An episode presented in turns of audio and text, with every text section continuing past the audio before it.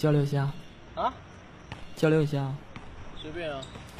他都来了，你来吗？听，是谁在说？这个吧，就是在电视里 看过。说起春节，肯定是有很多大家朋友聚在一起，在讲述自己的故事。训练的时候都大家都是满头是汗，然后大家都觉得啊，他们把我们骗了，带论都特别的沉，大概。篆书其实挺有意思的，你看它字形非常的修长，非常的优美，或动人心弦，或温馨浪漫。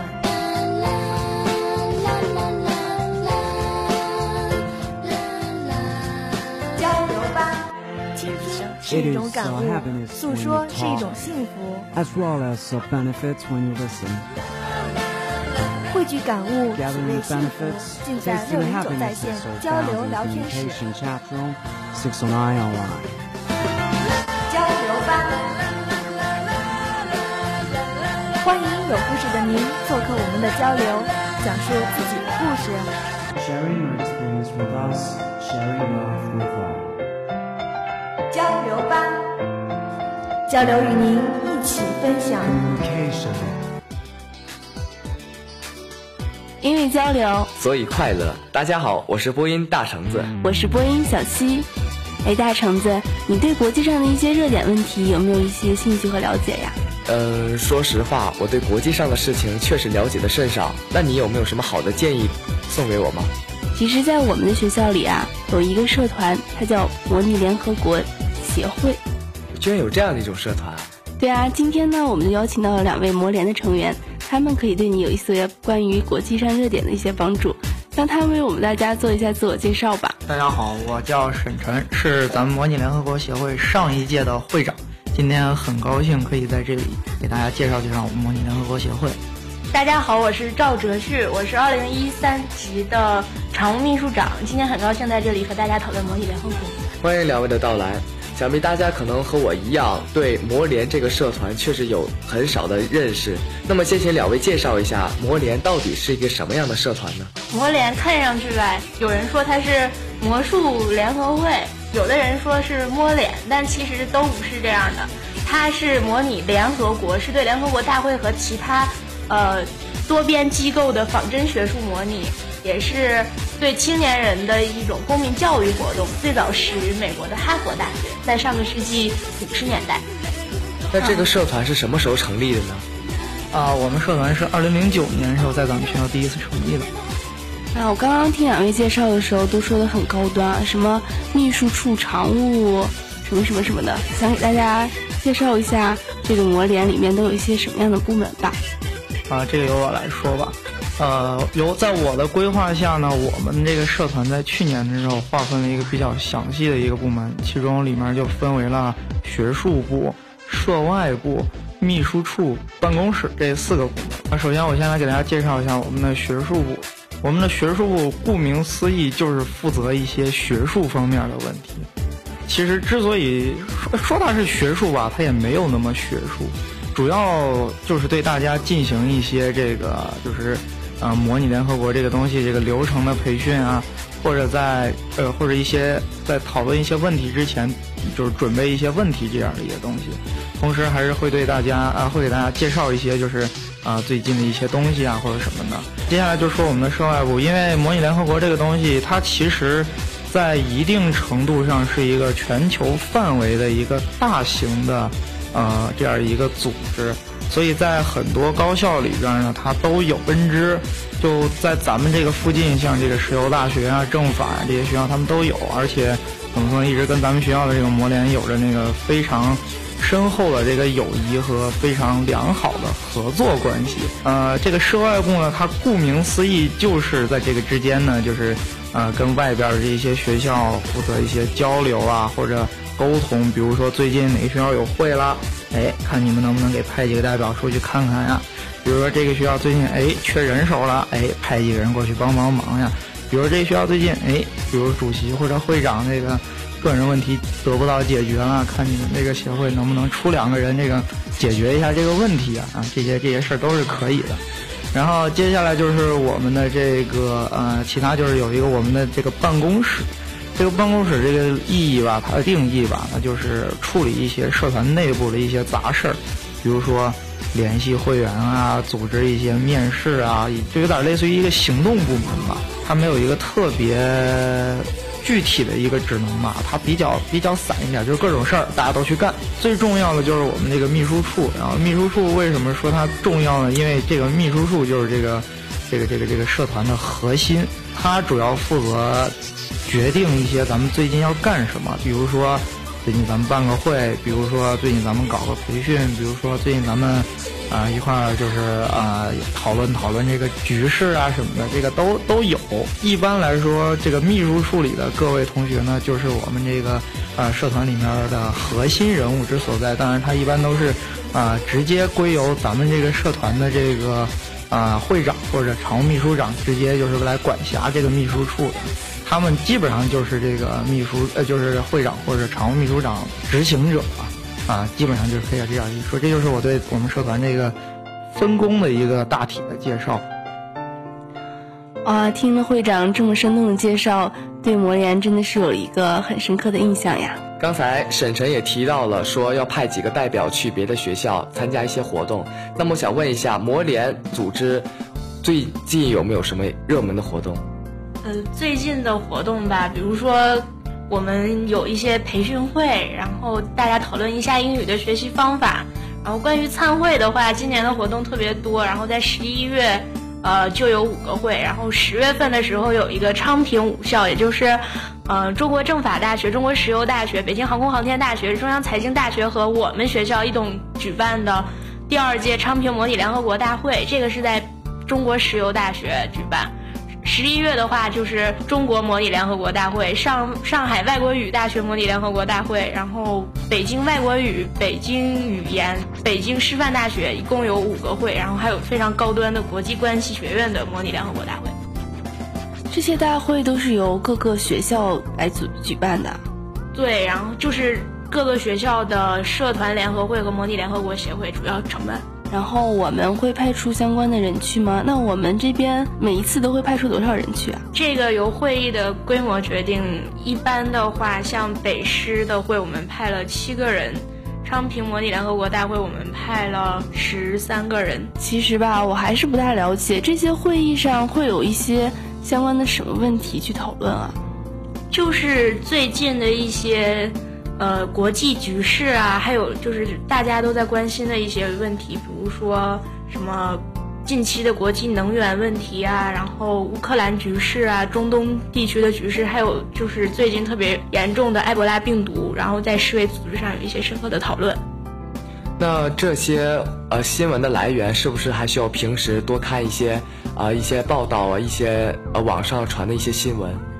呃，其实，在一定程度上来说吧，这个我们这个会议和活动的内容和新闻关系并不是特别大。你了解这个事儿之后，你需要对它深层次，就是对它里边一些深层的东西进行一些自己的思考，然后站在一个国家的立场上，如果你是这个国家的领导人，你会对这个问题做出来一个怎么样的回应？或者对这个问问题有没有一个什么解决的办法？啊，那还需要对这个国家有一定的了解。啊、对，是的，因为就是呃，每一场模拟联合国会议在开始之前都会由那个主办方先给你发一个这个会议通告，会议通告上会告诉你你这个你这个会议隶属于哪一个联联合国的哪一个委员会，然后同时呢告诉你你就是你分配的呃会分配给你一个国家，然后这个国家分配给你之后，你需要根据这个你分配国家的这个具体情况，然后去调就就是去查一下这个国家在。解决这个问题方面，或者对于这个问题的一些观点或者持有的一些态度，从而呃以这个站在这个国家的角度和立场上，呃寻求可能和你这个国家持有相同或者相近态度的国家，结成一个同盟之后呢，呃去驳倒那些可能呃和你态度或者观点相反的一些国家。其实，在一定意义上呢，这个模拟联合国在呃可以算是一场就是。比较温文尔雅一点的，呃，但是也可能就是在一定程度上跟你本人的观点不相符合的一场辩论。那两位嘉宾在以往的经历当中，有没有一些比较难忘的，或者是比较有趣的事儿呢？嗯，我觉得还挺多的。比如说，大家在讨论到比较热门的同性恋话题的时候，有的人会有一些反对的态度，有的人会特别的支持，然后双方的就对这些真爱啊什么的进行特别热烈的讨论，然后整个会场就是特别的轻松，然后会有一些笑话，你们都懂。那在会上，你们是以辩论的形式表达自己的观点吗？呃，主要就是一个轮流上台发言之后，有就是像提出一个动议，然后进上台进行一个主题的发言，时间大概为一分钟、两分钟、三分钟，一般不超过五分钟。之后会有一些无组织的核心磋商，这个时候就是大家组成团，然后进行一些一系列的辩论，有的时候会特别激烈，但有的时候只是大家进行简单的商讨。那这些会议的流程是真的在模仿呃现在这个是现实中的联合国的形式吗？呃，是的，但是呃，在一定程度上可能会对这个整体的流程做一些些许的改改进。比如说你在现实的这个联合国在开会的时候，如果有一方，比如说中国或者美国这样的大国家，啊、在一些一在一些情况下对一种观点，就是对对对一些问题持有一个反对的这样一个态度的话，你其他国家，呃，我就说我就在这儿给你卡住了，你没有办法让这个会议接着进行下去。我将来讨论出来是个啥，就卡到这个地方，这是现实的一些问题。但是你要是在模拟的这种会议当中，当然这个这种问题如果出现了的话，这个大大家都不干呀，是不是？这个一般这个主席就会从中这个稍微运用一下他的这个。呃，这个权利或者手段，然后把这些问题选择性的跳过，或者对这个问题呢，啊、做一些他自己的一些就是改动这样的。但但是其实呃怎么说呢？这个仿真度吧，跟这个真正的这个模拟联合国大会相比的话，几乎是一样的，就是在一些中间的一些这种问题上，会有一些小小的这个呃小小的这些改动。那每一次会议都会有一个呃比较直接的结果吗？大家都会呃获得一个最终就是达成一致的看法吗？嗯，怎么说呢？在一定程度上，你可以看这一个从就是看这个会场里的这个各各各个各个这个代表，他这个。嗯，他他他这个和蔼不和蔼啊，平和不平和啊、你像这个大家本来就是出来是抱着一种这个交流、学习、放松的这种态度出来，让人开一场这个模拟联合国会议。但是你要是这个，呃，有人这个中间他就非要争那么非要较那个真儿，你你就没办法，你跟他倒了。一般情况下，主席会让这个会议有一个非常明确的结果，要么就是说这个法案通过或者不通过。但是也有这个些许情况是就是没有这个非常明确结果的。但这种会议嘛，一般都是会在一些范围比较大的，比如说是区域性或者这个全国性或者。再涉及一些，就是比如说包括呃外国的一些学校或者就是代表啊这些，就是来参会的这种大范围的这种这种情况会出现的可能会比较多。看来这样的会议的确能够训练人们的思维，而且还能够训练人们的口才，也会让人们的临场发挥变得发挥的淋漓尽致。那每次这样的会议一般会持续多少天呢？这个会议会很长吗？呃，在应该来说的话，市会议的规模来说，在两天到两天半都不等。一般来说，就是在平时，就是像现在咱们参加这些高校的这种会议，一般都是在选定的这个周的周五下午的时候会有一个开幕式，然后进行第一个赛事的讨论。然后完了之后，礼拜六会有一整天的那个，就是上上午、下午各会有两个 session。然后礼拜天的时候，就是上午的话，一般就会是呃 session 有一个比较简短的一个 session，之后呢就是一个那啊、投票的过程。投票完了之后，大家掌声这个纪念一下这几天大家共同度过的风风雨雨之后，啊、这场会议就结束了。一般来说会在下午的时候都会有一个开呃闭幕式，然后那个基本上这样一场会议都会持续在两天到两天半左右吧。刚才学长说的这些都太严肃了，就觉得模联是一个特别严谨的学术性工作。那其实，在这个模联的第二天的会议晚上，我们一般会有一个 social event，一个社交活动。这个时候大家就可以欢聚一堂，然后畅所欲言。一般有的时候会举行一些酒会，或者是大家可以跳跳跳舞，然后做做游戏，然后一般比较放松的。那这个晚上是大家要住在那边吗？这个取决于这个会议的这个举办的地点。如果是会议太远了的话，大家一般都是住宾馆里面，然后就会交一些食宿费。原来魔联也有这么多有趣的事情啊！想必大家对魔联有了更深入的了解。那么一段好听的音乐过后，我们继续来了解魔联。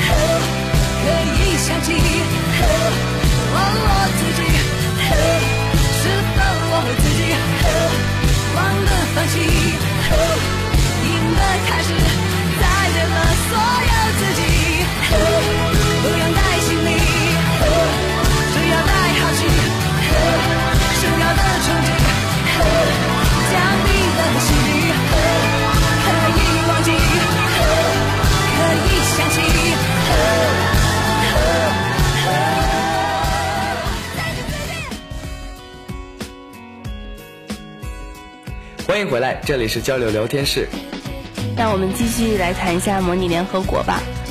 嗯，我记得在九月份的时候，咱们学校里面有一场社团嘉年华，那个时候模拟联合国参加了吗？参加了，我们有一个展台是从四点半到六点。啊，在那个时候那个场面如何呀？那个时候吧，就是有我们是举行了一个时政知识问答的一个活动，然后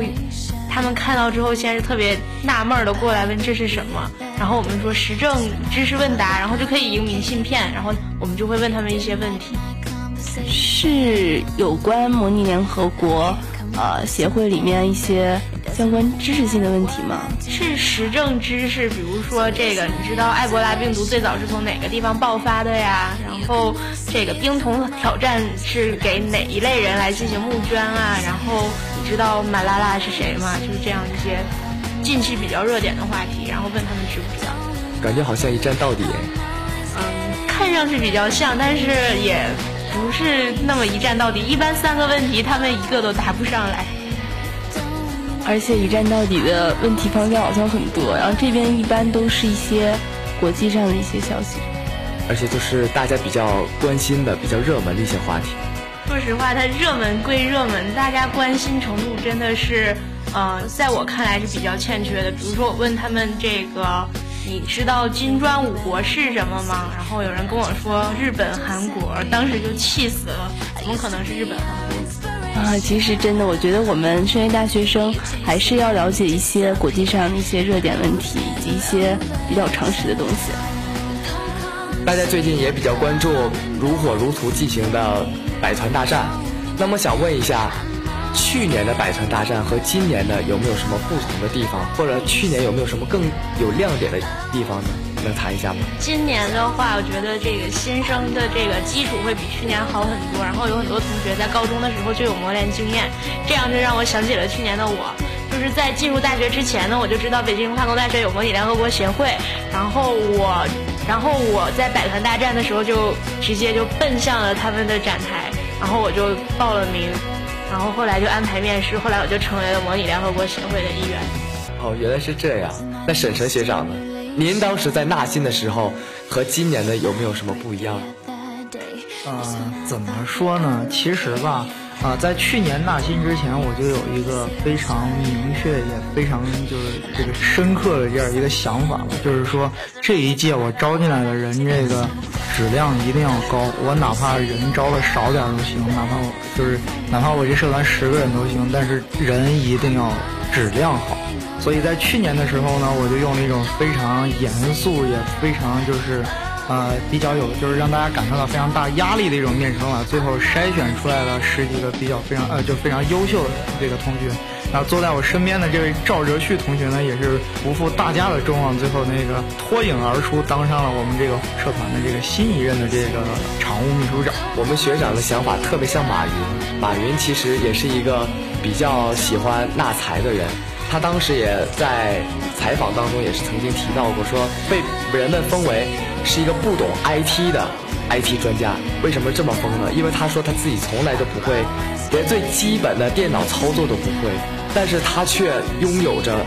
最出色的 IT 行业的人士。他就说自己希望能够把自己的团队创的创造的更好。我希望你们的社团一定会发展的越来越光大。相信进入魔联一定会收获许多。两位有没有想对即将进入魔联的大一的同学们说一些话呢？